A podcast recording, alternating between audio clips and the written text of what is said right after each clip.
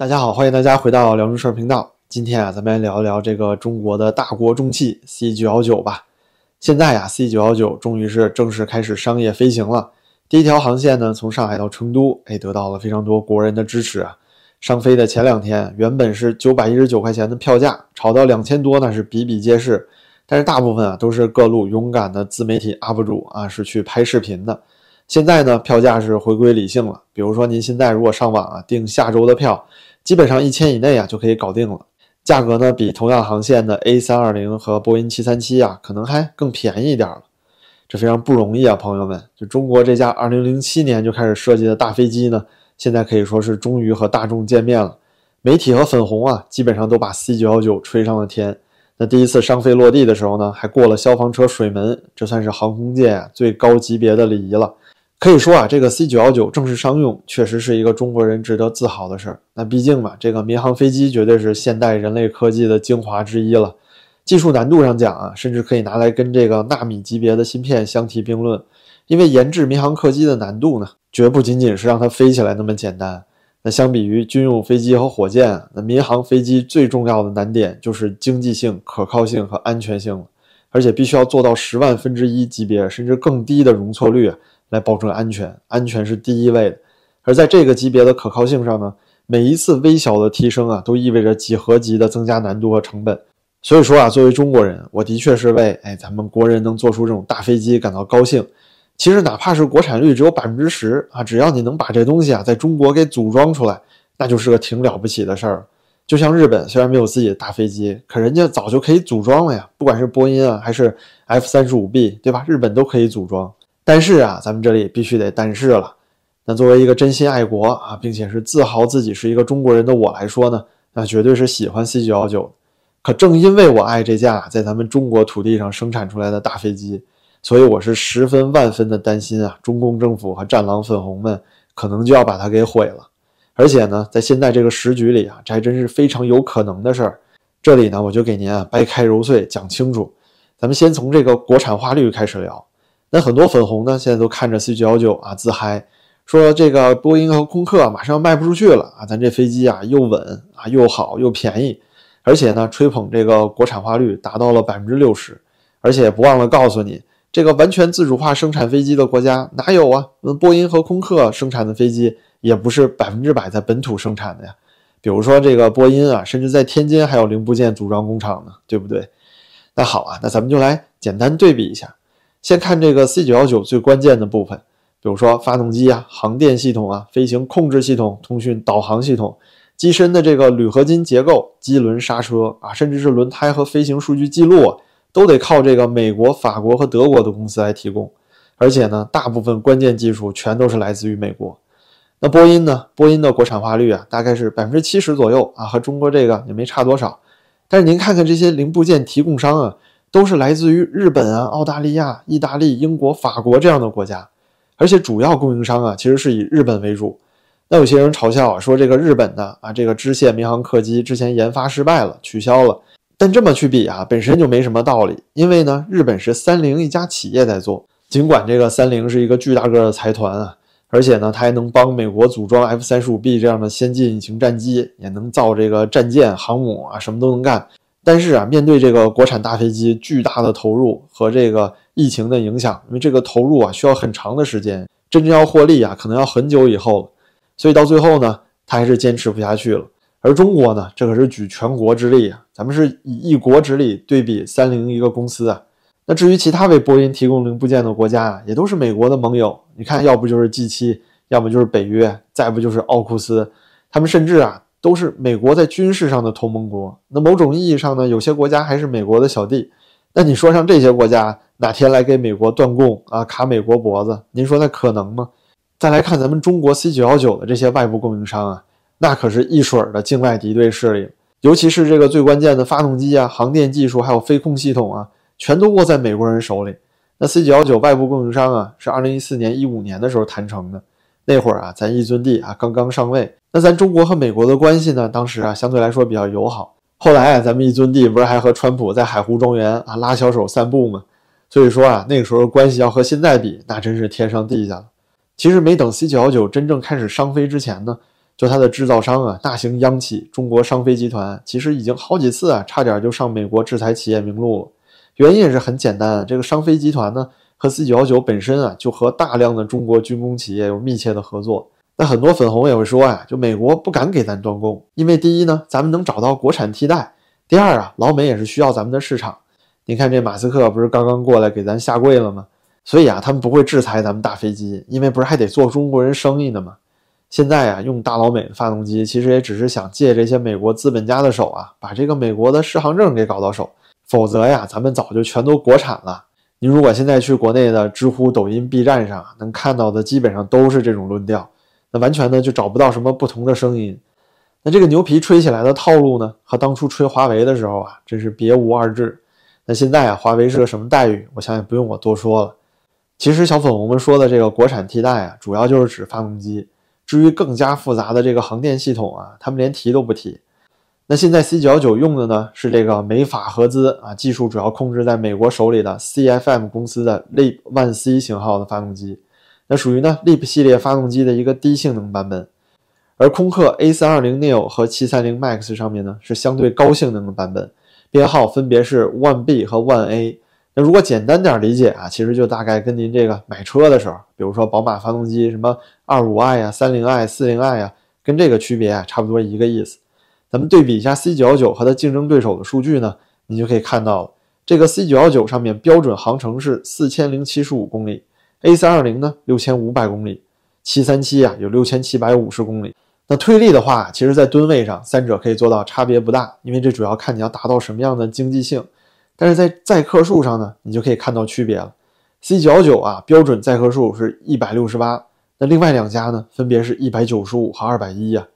实际上，在油耗和排放方面力万 C 呢，大概跟 One A、One B 差别也并不大，没有什么明显的优势。那这样看来啊，这个最主要的航程和载客数，C919 呢，相比另外两家要小百分之十到百分之二十左右。但售价上，919的定价是九千九百万美元，那空客和737呢，基本上都在一点一亿美元左右，所以价格上相差也就是百分之十。所以说呢，919的价格，如果你考虑到性能的话，其实根本也不算很便宜，对不对？性价比并不算高，而且呢，就算 C99 以后拿下来了这个美国和欧洲的适航证，那作为一个初来乍到的全新玩家呀，你在价格上又没有绝对优势，那您说在市场上能好卖吗？所以说啊，C99 还远远没有到能让大家吹嘘的程度。你说啊，你开心一下就可以了，但像现在这些小粉红这样吹的牛皮都炸了啊，这就有点丢人现眼了。那么咱们就以啊现在这款小功率的啊 LEAP-1C 发动机来说。咱们有国产的替代品吗？就这种大涵道比的啊涡扇发动机，现在呀中国在用的主要就有一个军用的发动机叫涡扇二十，但是涡扇二十呢本身在技术上就已经挺落后的，它是按照利曼 C 啊上一代产品 CFM 五六的基础上仿制并且改造出来的，技术上呢其实已经落后利曼 C 差不多有半代了，更何况呢它是以军用为目的设计出来的，在这个经济性啊和可靠性上根本就没有办法达到民航使用的要求。那剩下的唯一希望啊，大概就是预计二零二五年装配并且试运行，二零三零年呢可能正式商用的这个长江一千 A 了。但是这个长江一千啊，同样是这个上一代产品啊 CFM 五六的衍生品。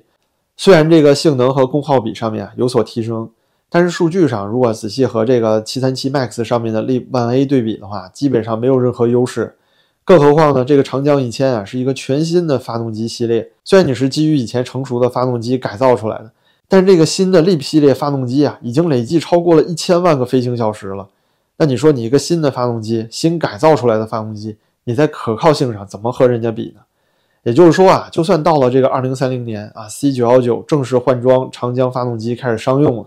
那也至少要攒个三到五年的飞行小时才可以逐渐有口碑吧。而且啊，换装了自己的发动机之后，那你说现有的航电系统你怎么办？美国的适航证你还要不要了？而且即便是长江一千 A 呀，那也不是完全国产的，它只能说是咱们国家自主研发和设计。那实际上内部很多地方也是依然采用了大量的国外技术和零部件，比如说这个钛合金风扇叶片啊，是由这个英国摩根啊先进材料集团制造的；高压压缩机呢，是由德国的 MTU 航空发动机公司制造的；燃烧室啊，是由意大利的 Avio 公司制造的。还有就是部分组件呢，干脆就直接来自于 CFM，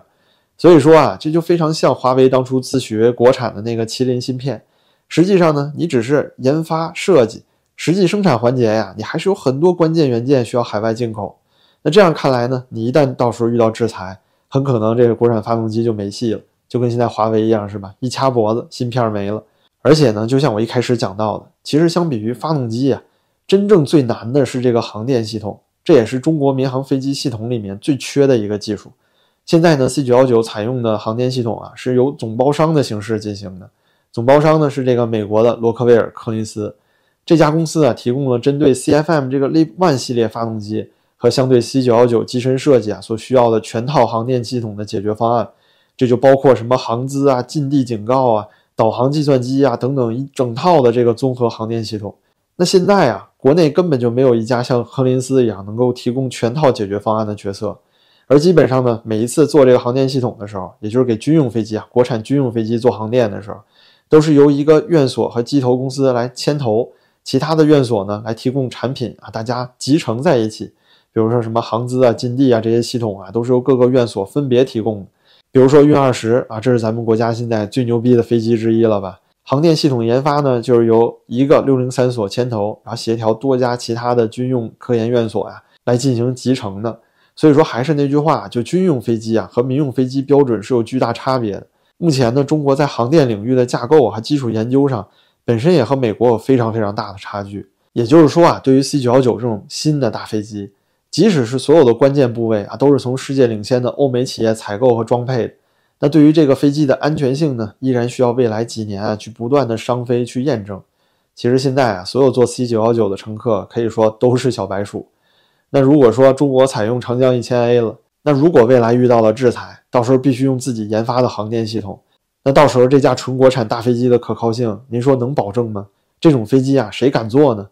那最后啊，再说这个制裁到底会不会出现？那如果没有制裁的话，中国飞机不就可以像现在这样啊，一直吃着百家饭长大了吗？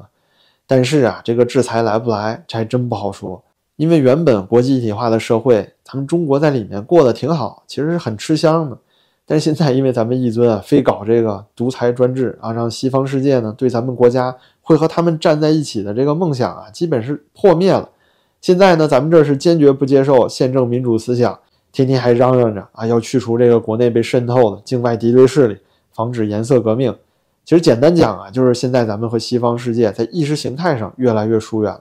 咱们现在靠近的呢，是像朝鲜啊、古巴、伊朗这样的国家。甚至连俄罗斯的民主状况啊，比咱们国家都好得多。这是为什么咱们现在跟美国越来越对立的基本原因，就是道不同不相为谋啊。美国越来越发现中国现在越跑越远了，所以不再跟你站在一条线上了。那怎么办呢？不就只剩竞争和对抗了吗？比如说这次 G7 峰会上，西方国家呢都在讨论怎么和中国去风险化。那您说他们跟美国讨论去风险了吗？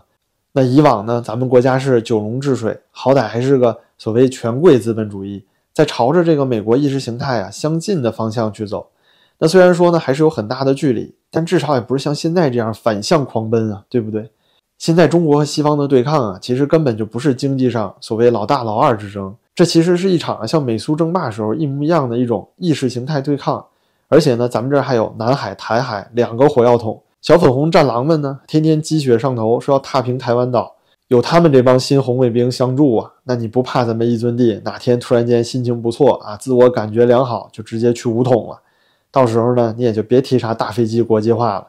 比如说，你看看现在俄罗斯自己的大飞机啊，他们自己有一个民航客机 SSJ 一百，这就是由啊俄罗斯自己的苏霍伊航空公司自己开发的，但是关键部位发动机呢，也是俄罗斯、法国共同研制。那法国其实相对来说啊够两面派了吧？但是受制裁之后呢，SSJ 一百啊生产难以为继，已经交付的客机都因为缺少零部件替换，缩短了使用寿命。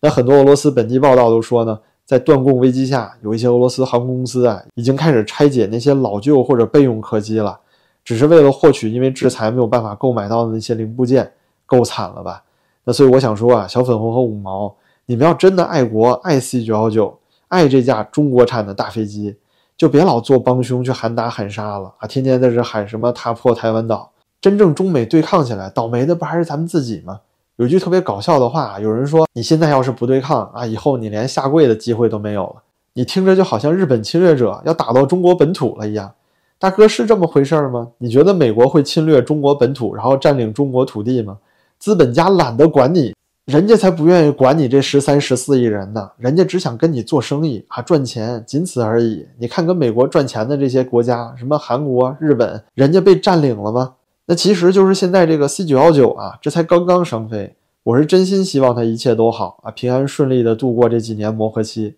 那新飞机上天，肯定毛病也少不了，但只要别出这个空难啊，别伤人，那就算顺利了。但是呢，我也有一些担心啊，就是因为这个国产大飞机啊，一直以来都是举国之力的政治任务。那这个方法你说造武器还行，可是民用技术你要这么搞，那你会不会发生当初温州动车那样的事故呢？比如说现在啊，中国民航监管局在发这个 C 九幺九适航证的时候，你真的是坚持和西方国家像这个波音、空客一样的安全标准了吗？你会不会因为政治原因啊，在一些可靠性上你就做妥协了呢？我只能说啊，希望不会如此了。但是我可以肯定的是，哎，现在小粉红爱国的好机会来了，那就是多多的去做这个 C 九幺九的航班啊，帮咱们国家收集数据，做一个骄傲而又自豪的小白鼠吧。那好，今天呢就跟大家聊到这儿了。这一期啊，我说的一切内容都不是凭空杜撰的，一切信息呢均来自于啊国内国外大媒体的报道，所以呢，我可以为我说的内容负责。大家的支持对我也非常重要，拜托大家帮我点赞、评论、分享了，多谢多谢。那再次感谢大家的支持，咱们就下期再见了。